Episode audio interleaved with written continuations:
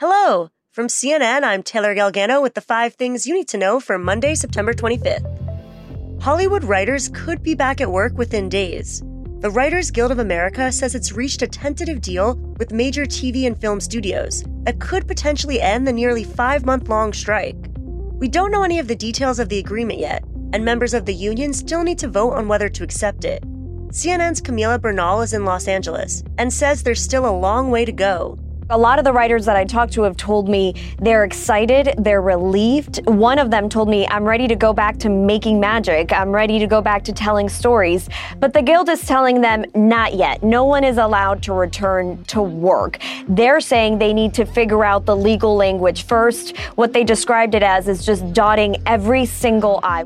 CNN media critic Brian Lowry says the strike succeeded because of the unity within the union writers are not all the same. Feature writers are a little bit different from television writers, and veteran showrunners are different from people who are just breaking in and maybe only have one or two credits. So, uh, to their credit, the Guild managed to keep all of those various constituencies together. The clock is ticking for Congress to prevent a government shutdown, with lawmakers up against a Saturday deadline.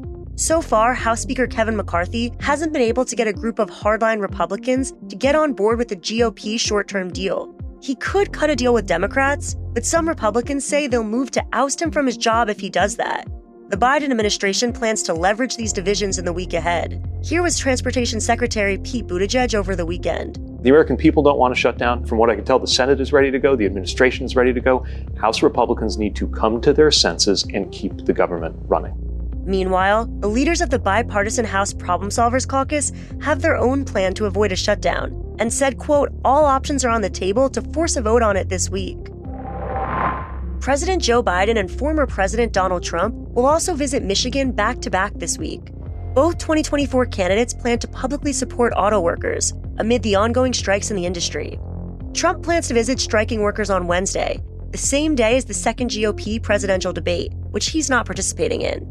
Biden initially blasted Trump's trip as a self serving photo op, but then announced he himself would walk along the picket line the day before Trump's visit.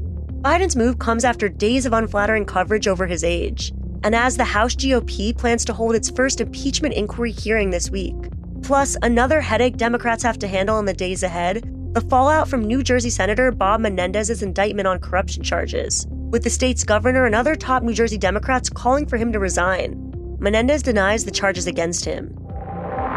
The U.S. ambassador to Canada says Western intelligence was behind the country's accusation that the Indian government may have played a role in the murder of a Sikh activist in British Columbia in June.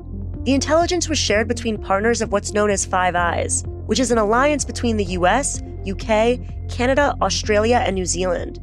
The accusation led relations between Canada and India to plummet last week, with both countries expelling senior diplomats and with New Delhi also suspending visa services for Canadian citizens over what it called, quote, security threats against diplomats in Canada.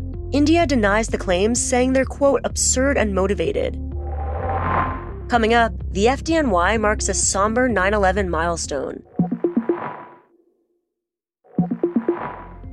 The number of first responders from the New York Fire Department who died from 9 11 related illnesses has reached 343. That's now the same number of FDNY members who died on the day itself. The New York Fire Department says two more members died this September from illnesses related to the terrorist attacks. The fire department says that 11,000 firefighters suffer from 9 11 related diseases, including 3,500 who have cancer.